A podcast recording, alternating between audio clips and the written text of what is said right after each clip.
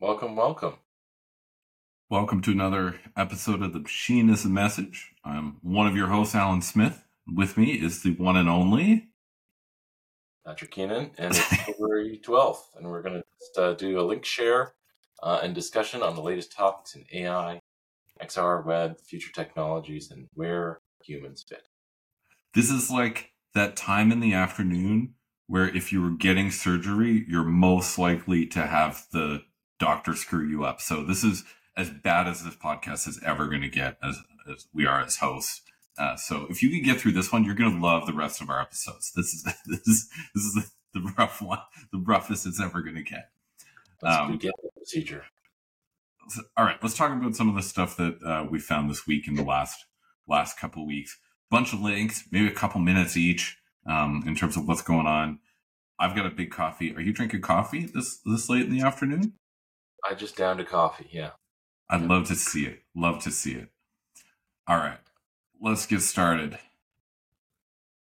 The one person billion dollar company. Pat, this is your link. What's going on here? Um, okay, so that one I have to kind of refresh my memory, but I think the the real point here is that uh, you know, there's never been a time. This is the theme of a number of the links I'm going to be sharing. Is there's never been a time where people are more leveraged, especially people who kind of know what they're doing um, with AI. Uh, this was, you know, this was a remark I think, yeah, by Sam Altman, and uh, the point is like the internet. You know, the surprising thing about the internet was what types of businesses succeeded, and it's like one of those cases where it's all oh, these young people in school uh, are making these businesses with three people, maybe five people, maybe 20 people. Um, and the argument here is that AI enables one person by themselves to make an outsized gain um, in terms of a business. Uh, yeah, and so so what does that mean for the rest of us? I think is one question, but also like, what are those tools that they're using to to make these kinds of businesses? Is it that they're able to you know spin up different disciplines like they can do i don't know their hr their marketing their design their engineering all um, with the same tool uh, and uh, know what does that mean for the rest of our jobs uh, as more and more people can take on more and more roles uh, probably less and less people uh, are needed so well for context look this is great they've shared kind of like a chart here with the number of people previously required. So let's look at some of these different jobs here. We've got Welltower. Um, that's a real estate business. Need about 97 people uh, to get to uh, a billion dollars in revenue. Host hotels and resorts, also a real estate. This looks like a real estate conglomerate, probably like a roll up. Um, we've got an energy company. These guys are just pulling energy out of the ground. Another real estate, real estate, real estate, financial company, Everest RE Group. I don't know these guys. I've never heard of any of these companies, and these are literally the most employee to revenue revenue efficient companies on earth, right? Uh, Pioneer Natural Resources pulling money out of the ground, or it's a roll up. Um, Phillips 66, hmm, interesting. Devon Energy and Diamondback Energy. Diamondback Energy, I know, I've heard of those guys.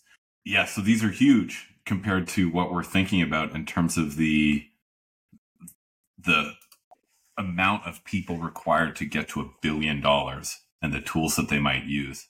I wonder if those businesses are as efficient as they could be, or if you could get even more efficient even within those industries. I think that when you know someone writes an article like this, they're talking about new space. Like it's not going to be another real estate company or it's not going to be another energy company. It's going to be something that's more knowledge work driven. Um, right? Is that is that your assumption? Yeah, I think the the uh, public market data that he's posting here is actually existing businesses where the majority of the work that is being done is being done by external contractors. And so he's kind of testing this notion that um, Sam Altman is putting forward is like, you, you know, you, as few people as possible um, can make this giant business. And the case is today, well, the way that they're doing is that by using external contractors. And then he's kind of like putting it, well, mm-hmm. if the tool get to a place where we can do this, what does it look like? Right. Where it's really one person and a bunch of AI doing the work. Like that thought experiment of could we get there? Okay, here, let me share a link then, because this is kind of related. This is So I'm going to share with you this agent database. So I found this agent database. What kind of tools might they use? Let's answer that with uh, with this list. So this is done by staff.ai and agentops.ai. Um, a few Twitter handles to follow here. Now, if you look through here, this is a bunch of agents. Uh, some of these they've made.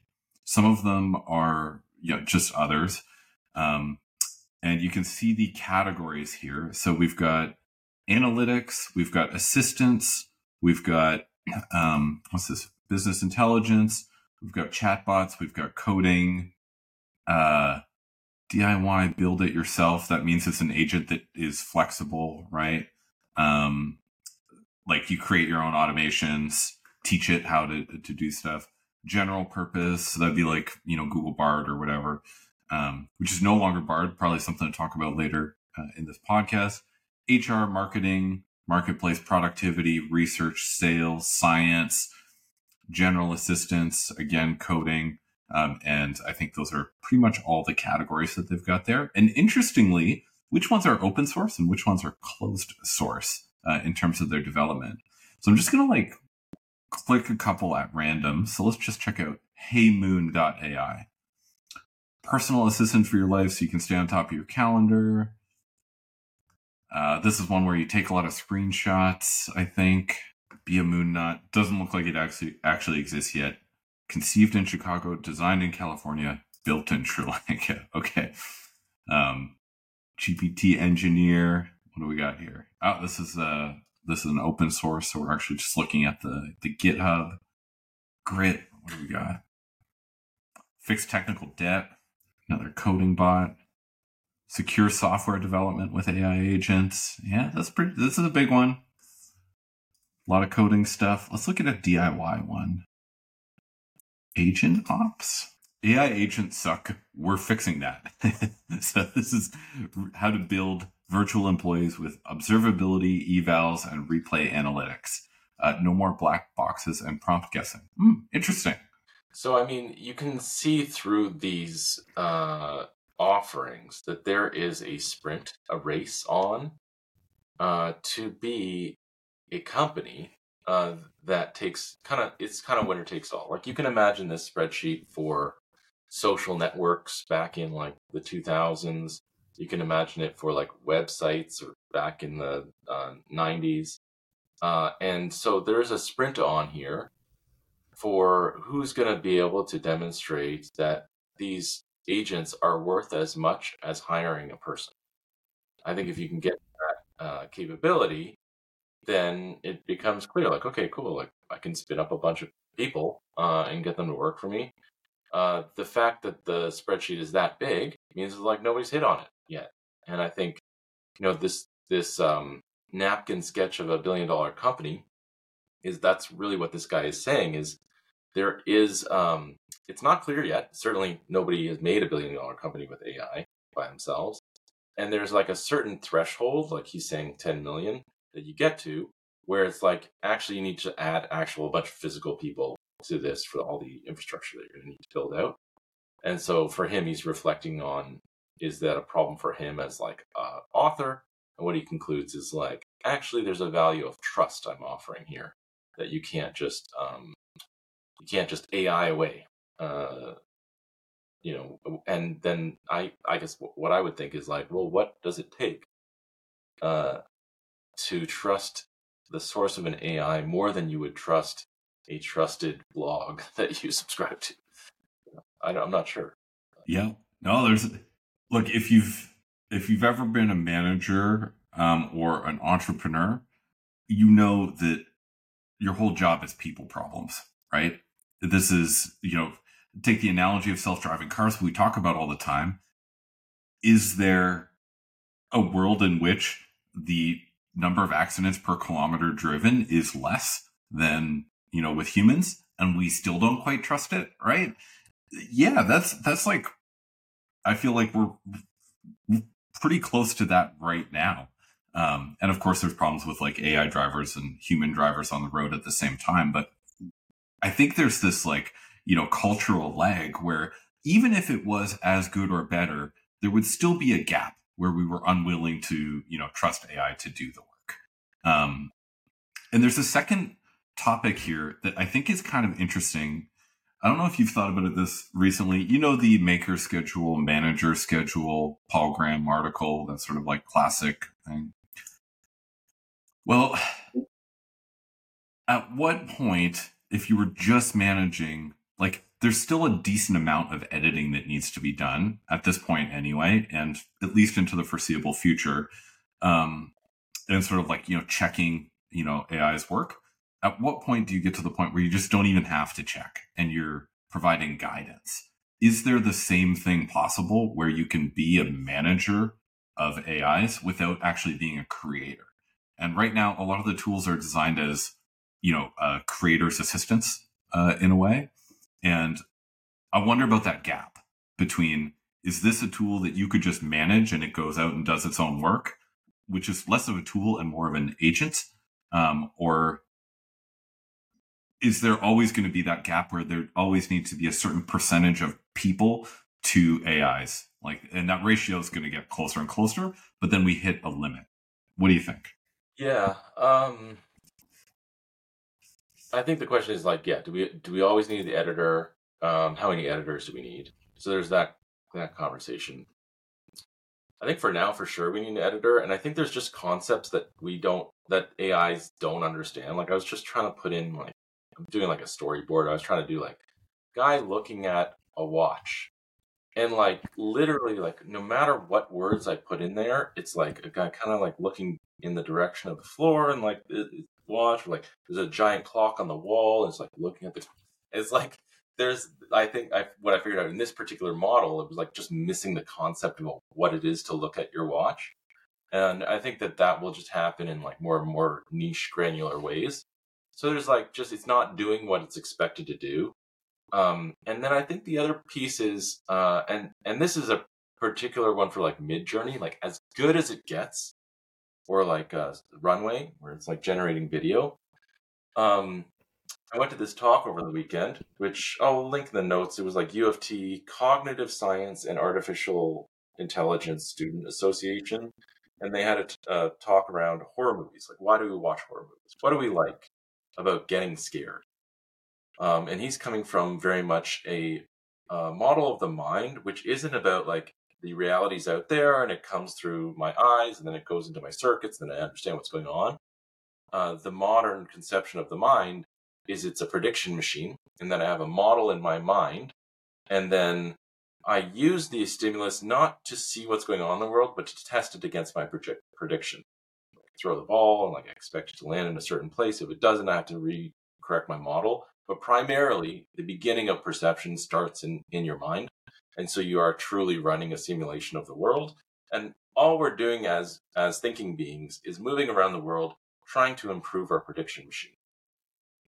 Uh, and so if you sit at home doing the same thing all day, eat the same food, talk to the same people about the same things, you are not improving your prediction machine. You are simply uh, at the same level, but where do we go to improve the quality of our predictions? Well, do we like go to the things we know? Do we go to like radically the things that we don't know, like an entirely different country where we don't speak language? No, we go on the perimeter of the known. So we go on like the perimeter of our, our known space and we kind of push out and test the waters.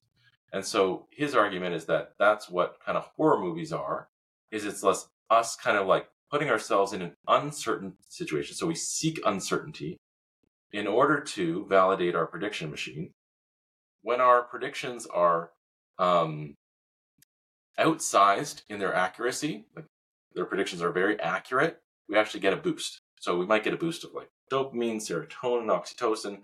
The biochemical is still under study, but basically we get a reward when our predictions are overly correct. And so that's why we seek out the unknown. It's why we go to gambling uh, casinos and slot machine.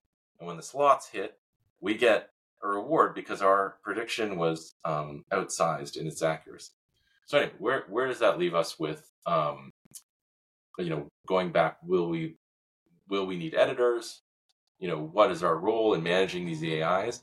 I actually do think that AIs are um, averaging machines. So they're kind of like looking across all the known world of like averages things, and it's kind of like averaging across like and making really beautiful art, but art that you've kind of seen before. And so I do think like as humans, the question is what why are we attracted to these things that aren't things that we've seen before? It's to tune our prediction machine. And I don't know if AI is going to be really good at that, which I would like equate to taste. You know, like does AI have taste? Will it actually push um, your perception in a way that allows you to bring something new to humanity? Um, I think it can, but I think that that's going to be for a long time an interesting piece that humans add, which is uh, the unexpected. How can humans bring the unexpected there? I, I love that.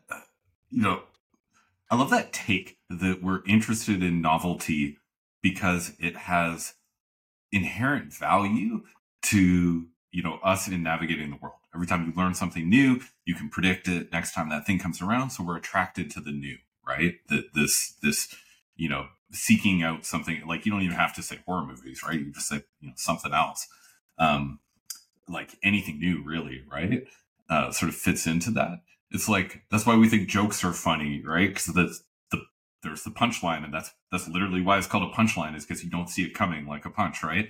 Um, there's this something really really cool about that. I love that idea of novelty. How about this? Let's think about it like this: if we're talking about AI as if it's really like one thing, but think about two thing two AIs doing the same job. So let's say we have DALL-E and we have Midjourney, and I've been using like a couple of websites uh, to just get prompts for some stuff we're trying to trying to create for pitch decks, right? Like we've got mm-hmm. different products, we're trying to create storyboards to show, you know, how it might look like moving through that product. I take the same prompt and give it to two different AIs, and I get different responses. Like they both have a sense of what that is, but they have different responses, right?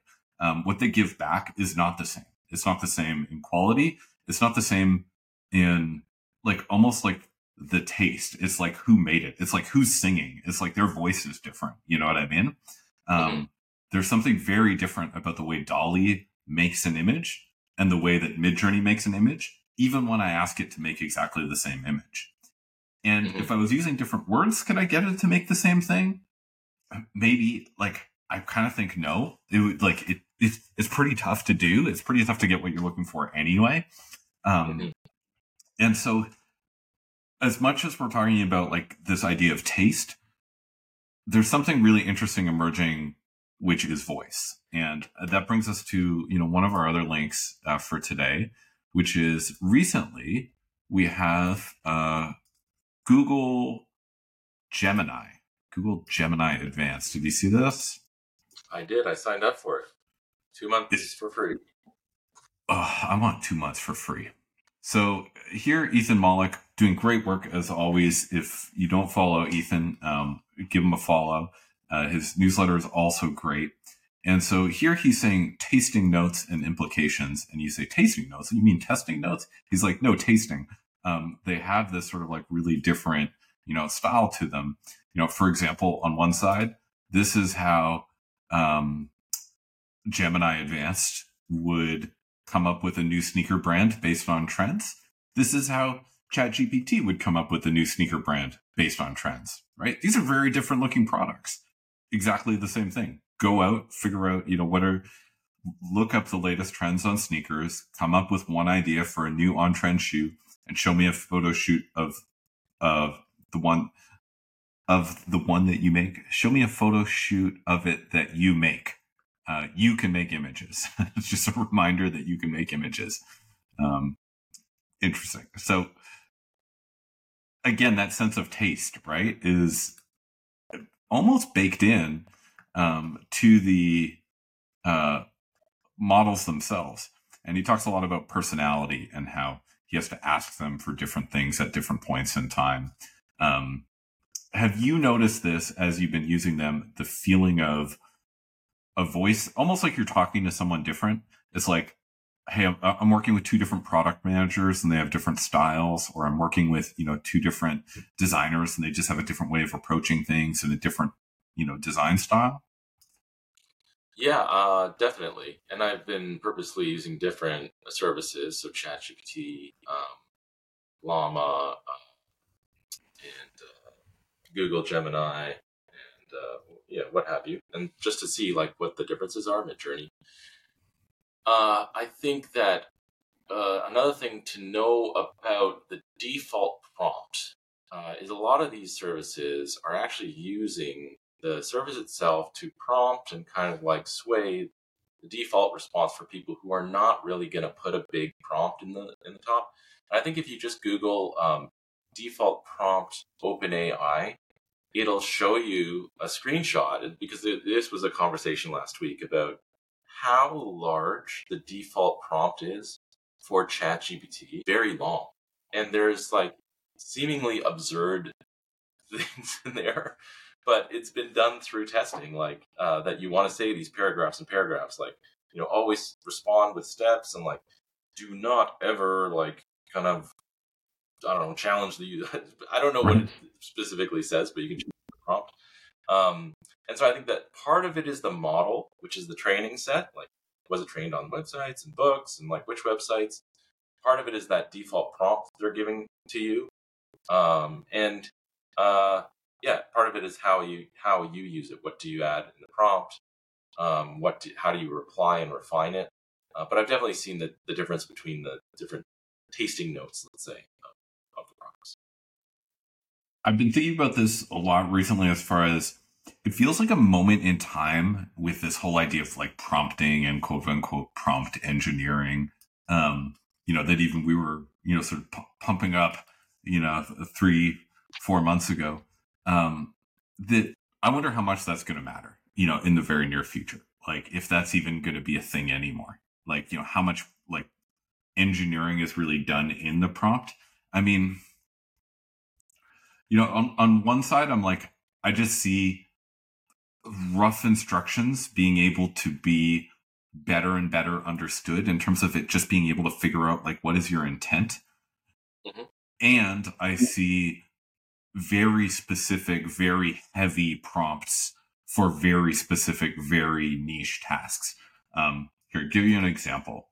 Um, so those in the marketing world would be familiar with uh, and business world um, uh, alex Hormozi and the $100 million offers and $100 million leads uh, books he gives these essentially their protocols, right? It's like this is how you do this. It's it's you know like a consulting framework uh, in a way.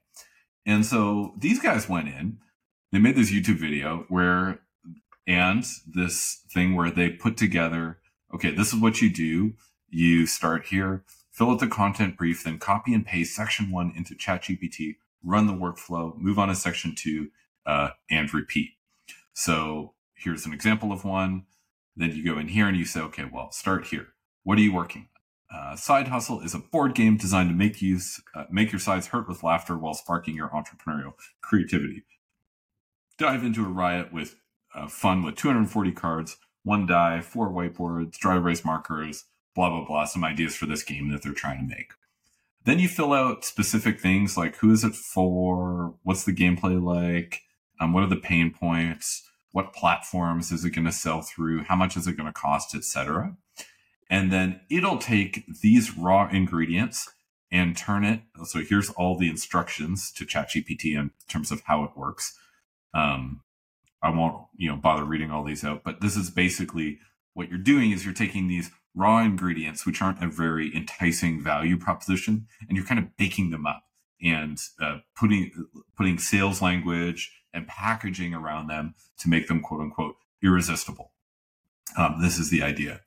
And then figure out, okay, well, how are we going to find the people who want this afterwards? And then build a whole leads machine, uh, you know, for that as well. And so this is, this is heavy, right? Like this is like, you know, pages and pages of prompting, uh, to be able to get that very specific, uh, result, right?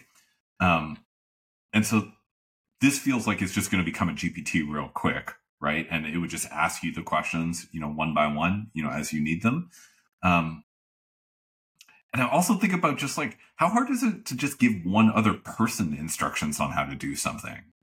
And I guess it depends on how much they know how to do that thing versus how much you know how to do. Yeah, uh, yeah, I do get the.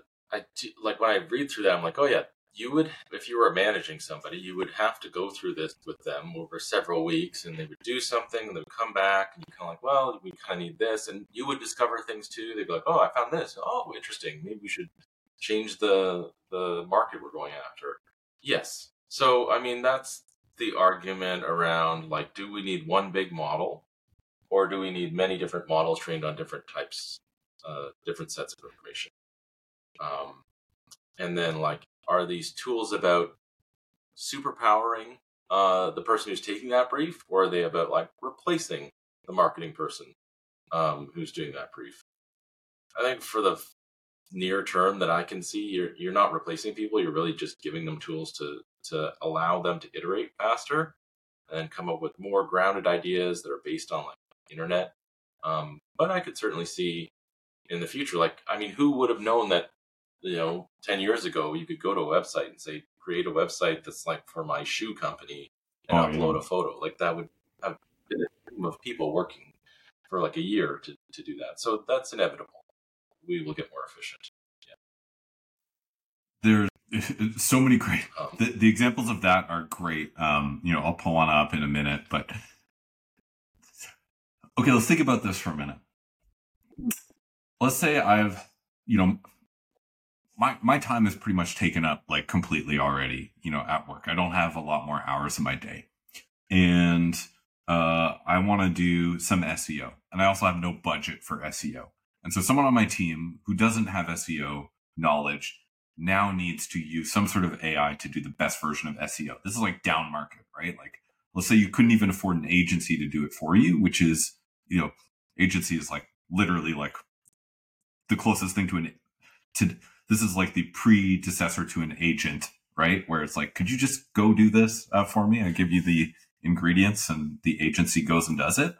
This gap between a non expert trying to do a semi expert task where the agent has the knowledge. Mm-hmm. I feel like there's a lot of that. Like there's a mm-hmm. huge need for that today where it's like, I don't know how to do this. Can someone help me do it? Um, we don't have this person on our team can I get this person on my team, but not a person?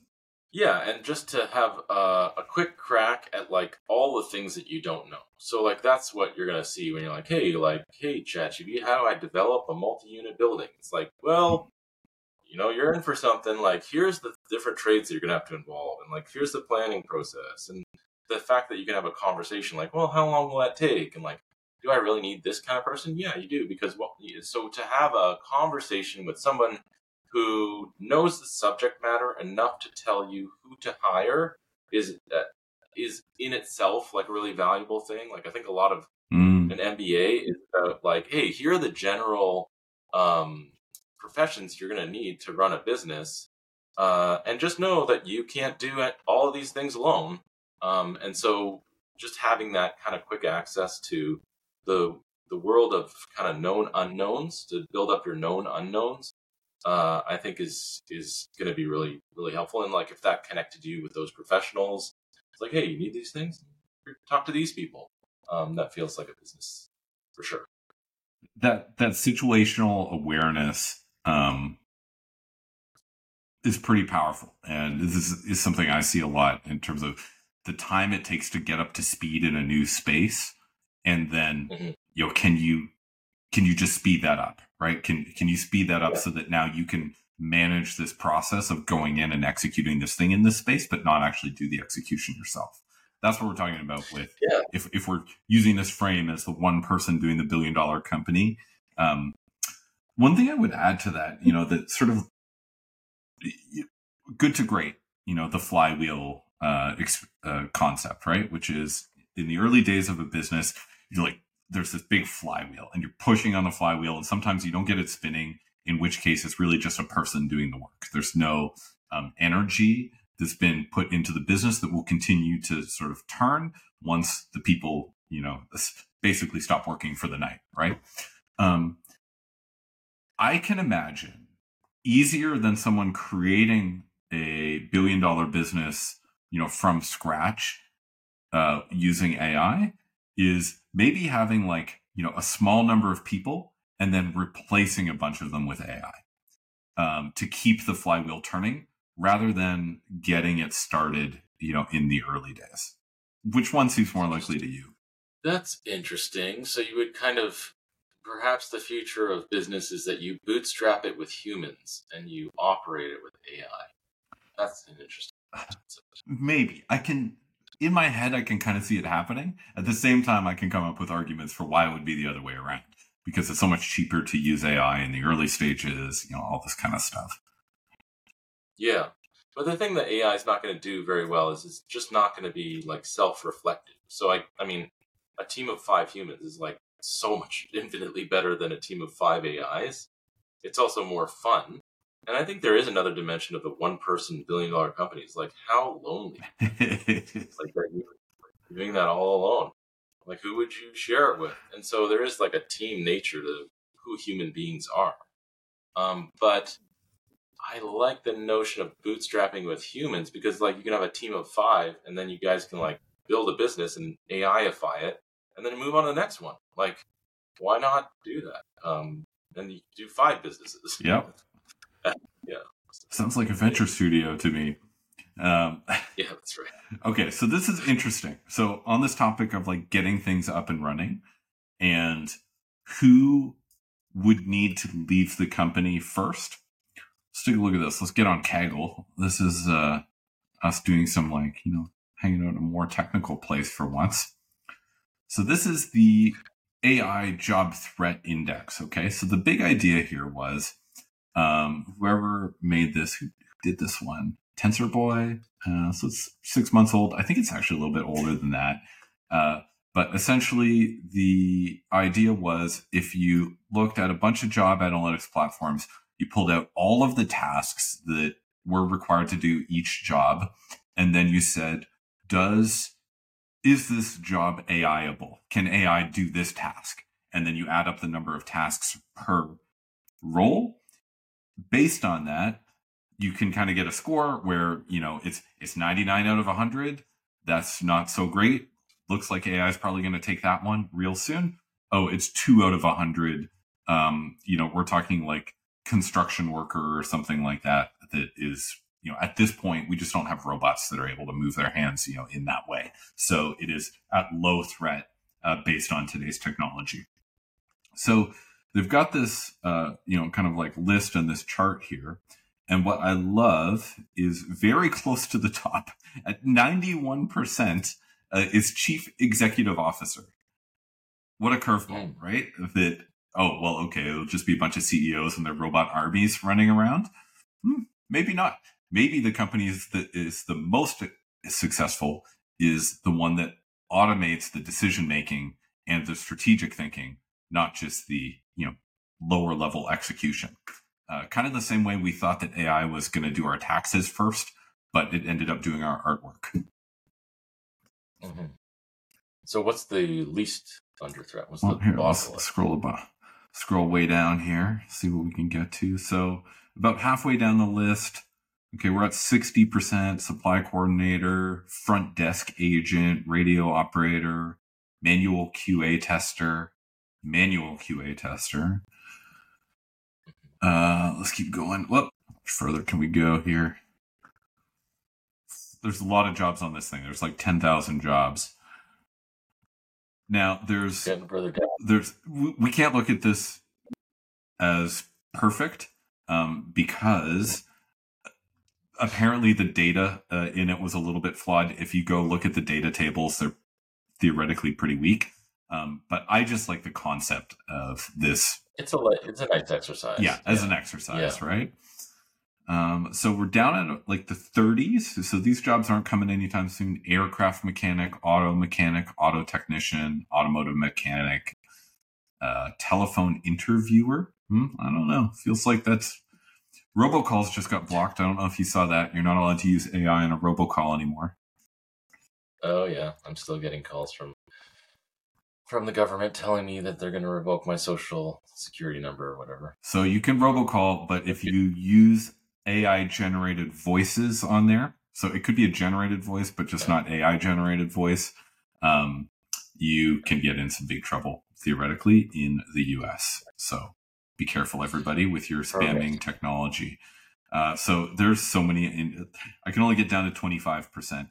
Parking attendants. That's all right. Yeah. Okay, go figure. There you go. Mm. See, what's interesting about those things is that they are kind of given the current architecture of society, what is less or more under threat by the current level of AI. I think parking attendant is like, well, if all cars are autonomous, um, parking attendant certainly will go away because you will just automatically pay for things.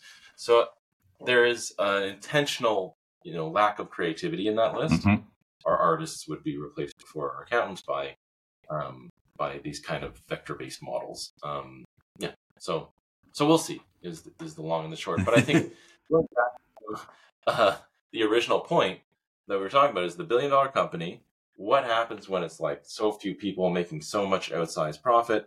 And you were saying, talking about like, well, is it you know, imagine we had a world where autonomous cars were safer. You know, would we still be as upset. And I just want to send uh, this is kind of a curveball. I don't know if you still have Discord open, but if you I open the, the, latest link that I sent you, um, this is actually a study that shows that Waymo significantly outperforms uh, comparable human benchmarks, like significantly. Um, I'm getting it open. 85. That's crazy. Eight, yeah, eighty-five percent. I don't see your window. Uh, no, I'm just working on pulling it up here. Let's see. Whoops. So 85%, what does that mean? So as a driver, 80 reduction in injury causing crashes. Oh my so, god. You know, so yeah, what they look at is uh, the amount of uh, miles, rider only miles compared to human benchmarks. Um, so rider only miles, I guess they have other miles that there's nobody in the car. Uh, 57% reduction in police reported crash rates. So, I mean, like somebody might look at this and be surprised. Like, whoa, they're performing so well. But the story here is humans perform so poorly at driving. We are the worst type of being to put in charge of like a hundred kilometer machine.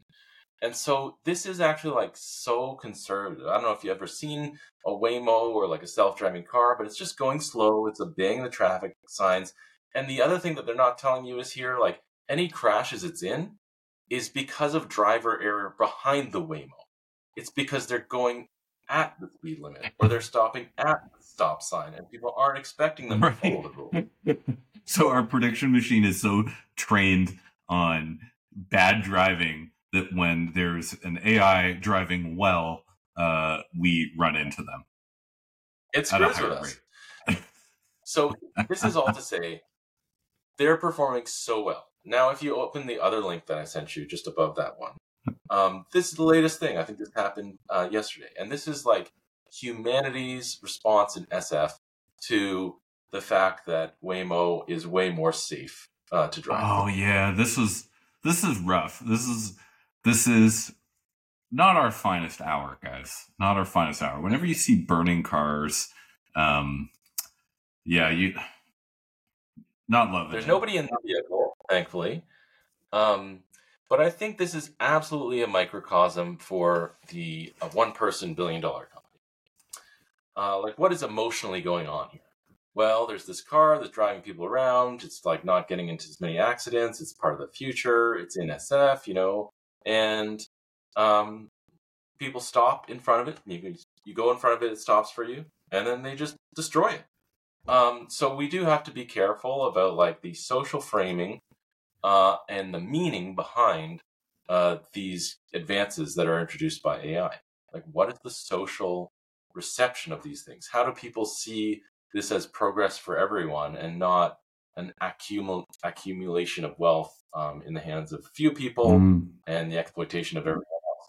Like, I don't think that that's what those things are. But if this is happening, there's like clearly a perception problem. Man, this like this reminds me, I don't know what the movie is, um, where there's it's like maybe it's an anime or something, but essentially, you know, humans are kind of like torturing a robot that's not allowed to defend itself by, you know, fighting back against humanity. And it's just so tragic, right? Like you see it, you're like, this is wrong. Like this is just so bad. This I feel I'm like anthropomorphizing this car, thinking like this is sad that it's getting like beat up and like smashed up and then lit on fire by like you know these jerks, man. Um, that's there's there's something so unsettling uh, about this thing, man. Oh, jeez, all from this point of hey, this thing actually just works better. Like this is good. This is good for us uh, in general. Let's yeah. remember the overall numbers here: about a million people a year killed in car accidents, 85% reduction in injury crashing. This isn't death rate, but let's just take that number to its extreme and assume it's that. That's 850,000 people. That's like a roughly, you know, major metropolitan area. That's like downtown Toronto or, you know, downtown LA. That's like New Jersey, you know, like there's that's that's a lot of humans uh that something could save. And it's like, nah, no thanks. Um rather die in fiery car wrecks uh than have uh, AI take this job. Yeah. Yeah and it's more important than human life. And there are things that are certainly like things that one should die for. I don't know that like people driving cars is, is the one that I would pick, um, but we have some things to get through, some issues to work through. So, right. okay, let's get on to a couple more. Man, those those dark. That took a dark turn uh, there. I feel like dirty inside about humanity right now. I'm not not not feeling it. Um, boo boo humans. So getting back to employment, and you know, seems to be the thread here today. Uh, we're on it. I, I, feel like we're this, this all coming together. You can see how it's all connected. Uh, you shared this uh, post by Matt uh, Matt Mullenweg um, from Automattic. What's he saying? What's the story here?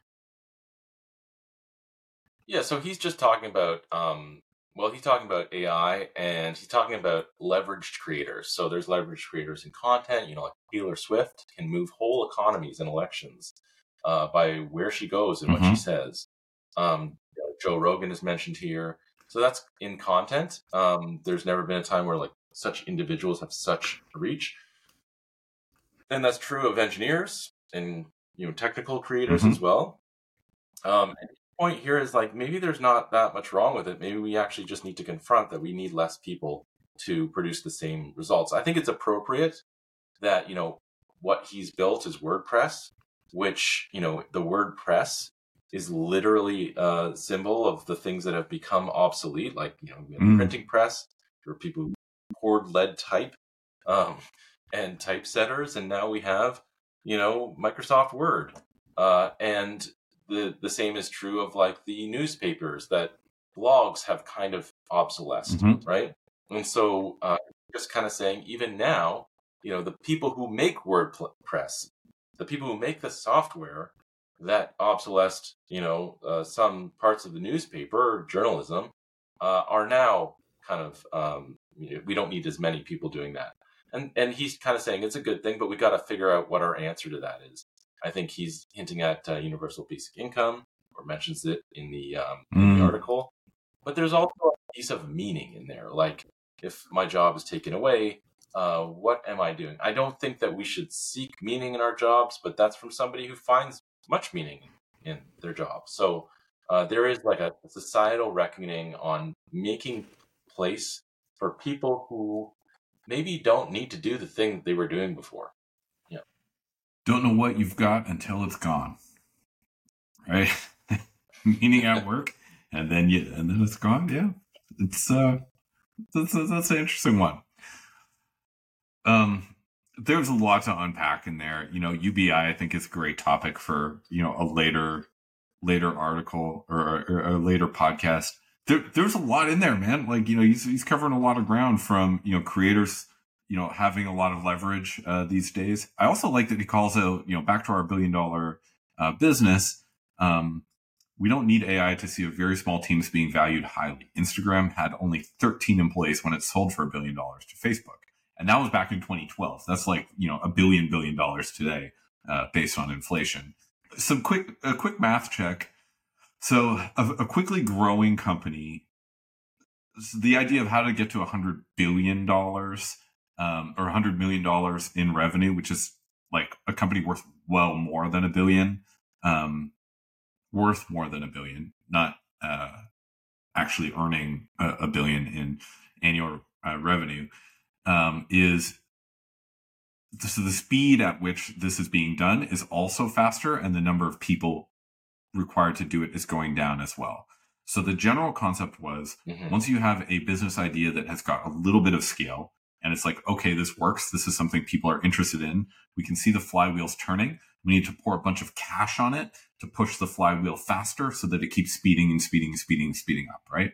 Um, this is called T2D3 is essentially a methodology for thinking about it, meaning that from first year, um, you need to triple twice and then double three times. And, you know, growth curves tend to flatten out over time. Um, so it needs to get there quick. Um, generally somewhere between seven and 12 years. We haven't seen it a lot faster for companies other than, you know, OpenAI uh, very recently. But the speed at which companies get there is faster and faster and faster and faster. Uh, not just because the value of like the nominal value of currency is going down. Um, so let's talk about like a, a kind of like inspiring, cool little uh, company with a really good looking product. Um, that may or may not be a billion dollar business. I kind of doubt it, but it's it's just cool. Let's let's kind of like end on something cool here, man. AI uh, frame yeah. AI glasses from Brilliant Labs. Uh, let's talk about this one for a minute. What's going on here with the frame? Yeah, so I saw the release of this. I was like, "Oh, this is awesome!" And um, and then I joined their Discord. So what's cool about this is the little text there that says fully yep. open source. Uh, they are working in public. Uh, you can join the Discord. Uh, you can participate.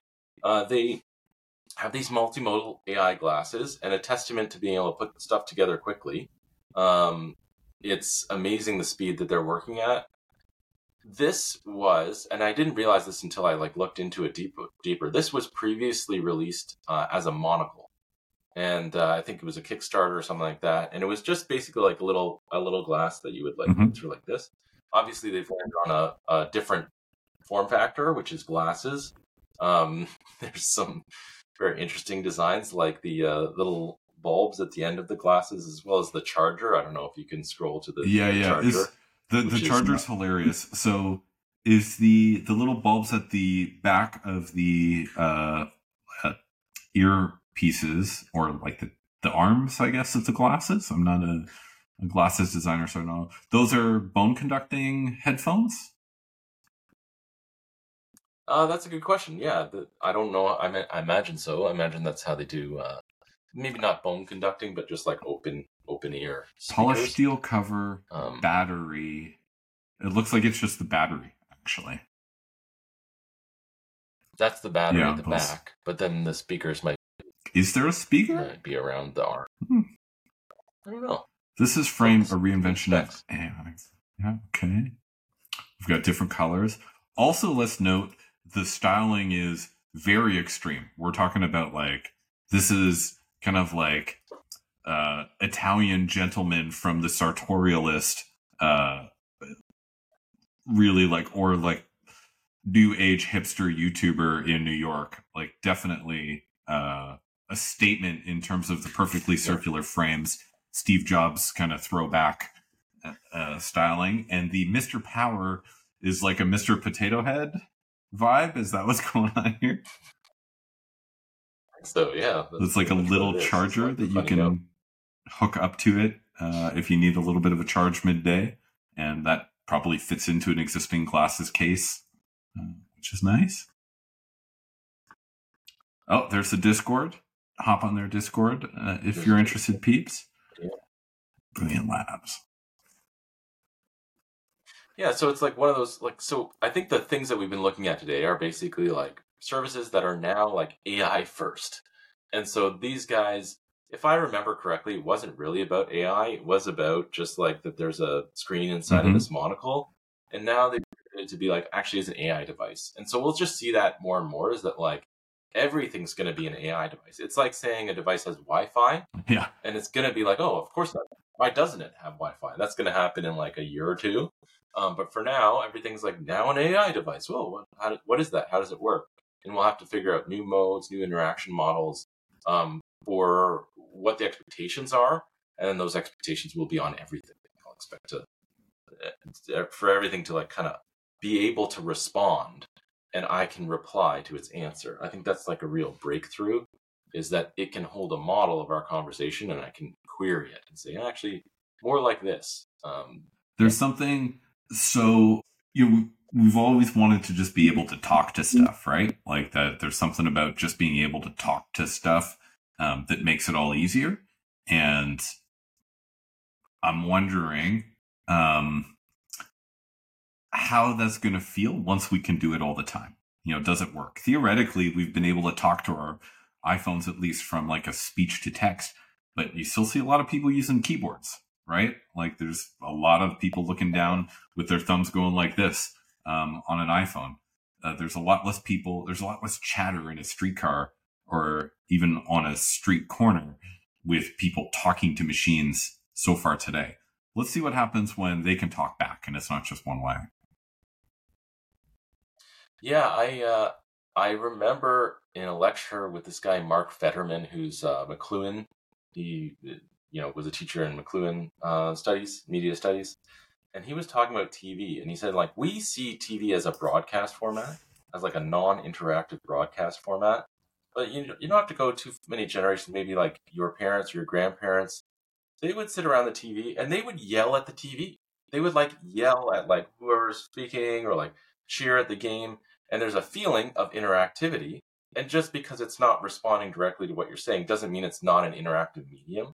I think another example is just prayer uh, is an interactive medium. Like, if you believe, you are truly having a conversation um, with the greater power that exists. And so perhaps it is more uh, a return to our roots that we would have a conversation with the environment around us, and the big differences uh, now can respond in voice to us. How are you feeling? Um, how are you feeling about this moment? Like, what's changed? Like in the last month? Like, you know, we talk about this stuff pretty frequently, and the zeitgeist changes uh, like week to week, if not day to day, in terms of the things that are coming out how are you feeling right now? What's what's what's coming up for you when you think about the twists and turns uh, in the AI soap opera that have been thrown at us uh, over this this last couple of months? Yeah, I mean, let's talk about like last couple of months. I think one thing is um, AI is now heavily uh, invested in like it's adding value to companies that are doing AI. It's like, you know, if you're not doing AI, investors are moving to a different space. It's now the headline of every new product that you see, of every new device that you see, is that it's got AI embedded in it. It's multimodal, um, and uh, it still doesn't totally work. Like I use it all the time. I use all kinds of different AI, and there's always like little things I have to stitch together. Like I have to spend as much time prompting as I would just like sketching something mm. out myself. So it's not totally there yet, but the investments are happening. So my point is, um, if we think that this was fast, it will only get faster. Like it's only going to get faster. It's not like people are pulling back from AI. It's that they're doubling yep. down. As bad as it's um, ever going to be, right? So I, I, it's like that's where we're at today. And as few people working on it. Well, sorry, as few resources working on it as there ever will be. Who knows? there might be a lot more AIs working on AI uh, in the near future and less people. hmm And I think it is, you know, going back to your point about like, you know, it's uh, well, um, Mullenweg's point about like it's, you know, Instagram was pre pre AI as we know it today, uh, and it was highly leveraged the conversation we're having is not about AI, particularly LLMs. It is about technology and the speed of technology and the outsized leverage that technology brings. And what I'm encouraged by is that we are now having a serious conversation about what does it mean for um, people, for meaning, uh, in an age where like your job is not your meaning and you know what is what is the basic universal basic income perhaps on one side but also like what is your purpose? Like what is human purpose anyways? Like certainly it's not just a job. It's not just, you know, the era of bullshit jobs and kind of making up jobs so that like elite people feel like they have some purpose, but then they're stressed out. And like, why are you doing that? And so hopefully mindfulness has some answers. Um, and um, I guess in the last month, I've been encouraged by John Vervaeke and his uh, his lectures on the meaning crisis and just kind of what we can do with that, uh, left brain, right brain, uh, and perhaps there is some way to reframe what we are adding as humans uh, and the importance of, of humans in all of this stuff as we automate our future. It's so interesting that at this moment, it gives us more and more reason to reflect on what it actually is to be human and like what is this this thing that we're doing here mm-hmm. and i'm reminded of the mm-hmm. quote um you know we're i don't i don't know if this came up on the podcast before but you know we're not human beings having a spiritual experience we're spiritual beings having a human experience and you know mm-hmm. i wonder right now if ai like if you were to inhabit the brain of an ai and be in there for a minute to just if you could if if consciousness means there's a feel there's a way to explain what it's like to be that thing it's tough to say what it's like to be a rock because there's no sensory input or output but like a worm or a plant or whatever have you know a sort of response. And so maybe theoretically there's consciousness there if there is consciousness inside of the machine what's it like to be in there right now? What is the you know prefrontal cortex the the talk track over top of like the layers and layers of different types of of technology? The same way we have layers and layers inside of our own brain going back down to that spark you know sort of at the bottom. Um i wonder what it's like to be in there and i wonder if it's not what's what's the analogy here? It's not a, a technological being having a human experience it's a now it doesn't work because then it would be a human being having a technological experience. No, I think it's a spiritual being having a mechanical there we go. Experience. Yeah, so like, or having a human experience of a technological experience because so much of it is built on our thinking and you know our culture so far. It's like almost like three layers, um, you know, stacked on top rather than just one. Yeah. Yeah. There's a YouTuber yeah, right now doing an experiment uh, where he's pretending that he's been laid off. So I don't know how he's doing that. It's basically like this is his new content stream. He's pretending he's been laid off uh, from his job from AI, and just what does he do every day now that that's the case? So he's like making calls to figure out who to you know go volunteer for. He's thinking about those projects that were on the shelf that uh, he now has time to be able to do. He's writing a book, uh, like you know all this kind of stuff uh, his name's David Shapiro at Dave Shap. Uh, if you're interested in following uh, his experiment and the the loss of a job and the loss of you know what it meant uh, to you know express himself through his work and the opportunity to express himself in new ways uh, presents itself very quickly. If you need to express yourself, you're going to find a way. Mm-hmm. Yes, yes. I I saw his video and uh, yeah, you mentioned him before. He like wears a Star Trek uniform. he's, and, he's, and he's laid off, so he's got the uniform off now. He's just wearing sweats. oh, does he have the uniform off? That's too bad. Because I was gonna say like, um, perhaps the Starship Enterprise is a bunch of unemployed people, um, who need some crew to get together with, and uh, yeah, there's kind of like a, a weird thing about being alone doing all this stuff. So I hope you find some friends who are also. There's uh, it's yeah, it actually almost makes more sense to wear the uniform, you know, now the Starfleet uniform, yeah. you know, as yeah, they were. I, I'm pretty sure you didn't get paid to be in Starfleet. You just had the opportunity to contribute, which was the exciting part. That's right. Yeah, that's right. Post economic yeah. uh, labor in exploring bold new frontiers. Mm-hmm. So, and we didn't even talk about the Putin interview. There you go. You know, Dude, we talked about that last time, I think. We had it pulled out. Putin responding to Putin. No, no, this was an interview with Putin, with the real Putin. So it's like maybe that's the bookend. Oh, holy smokes! Okay, uh, yeah, I don't know what's going on there. So I, I'm behind on that. We'll have to get to it next time. Um. If if you had to sort of like put a pin on today's episode, what's the what's the thing that you're walking away from differently than uh, how you walked in? Yeah, I think it was good to work through um, this overly leveraged um, capability, over overly leveraged individual, uh, and think about what that means for for us. Like we're going to be out of a job certainly, um, and then what do we do when that happens? So perhaps it's just about following the Shapiro guy uh, and, and seeing where that leads. He's he's blazing a trail you? for us. Um, fo- follow along. Um, man, that I'm still feeling bad for that Waymo. That's just that's the the worst of, of not the worst. Uh, obviously, there's worse things going on in the world right now.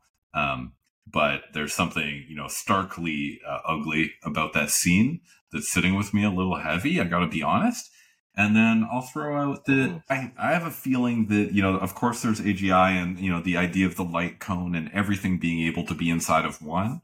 Um, I feel like there's going to be a lot of fragmentation and a lot of space for individual jobs that AI can do separately and individuals who are able to work with those um, in their own way. That's I, I don't know why, but my thinking on it is like, okay, it feels less of like a convergence and more of a, uh divergence and more of a fragmentation uh, may end up happening there. But then usually I think you're so right. Yeah. It's an explosion. can be very wrong about this stuff, have been wrong about it before. So let's see where we are in six months. Yeah, and to yeah, just to re- quickly reply to that, I think it's an explosion of potential, and that's all these things. All the reason it's kind of like a bunch of investors is not because there's a solved answer; it's because there's a lot of potential there. Um, and that potential doesn't mean one thing necessarily; it could be a bunch of things. And I think the important thing, like the thing that's hard about the Waymo piece, is that the people working at Waymo have nothing but the best of intentions around like safety and helping people get comfortably where they want to go. So there's like the greatest of intentions on one side, and then the people beating up the Waymo. I don't know what their Mm. intentions are, but I can kind of like put myself in their shoes and say their intentions are to like help humans preserve dignity. And so, you know, hopefully with both sides having the best of intentions, we can get to a place where there's more optionality, more potential um, than there was uh, last year. If you haven't read No Bad Parts uh, by Richard Schwartz, um, it's that idea that you know there is there's no bad parts of us. Even people who've done heinous things, uh, they're still doing it from a place of uh, there's a part inside of them is trying to protect them from a you know previous you know energy or infraction uh, that was made upon them. And so yeah, no bad parts, no bad parts, guys. None, none of us are wrong. We're just sometimes not acting in an appropriate way. Mm-hmm. Let's do better. Okay. Thanks to everybody uh, for listening along this time. Hope you learned something. Hope you're able to figure through something on your own. We're all learning in public here. I hope you enjoy this space where uh, we can learn in public with you. Till next time.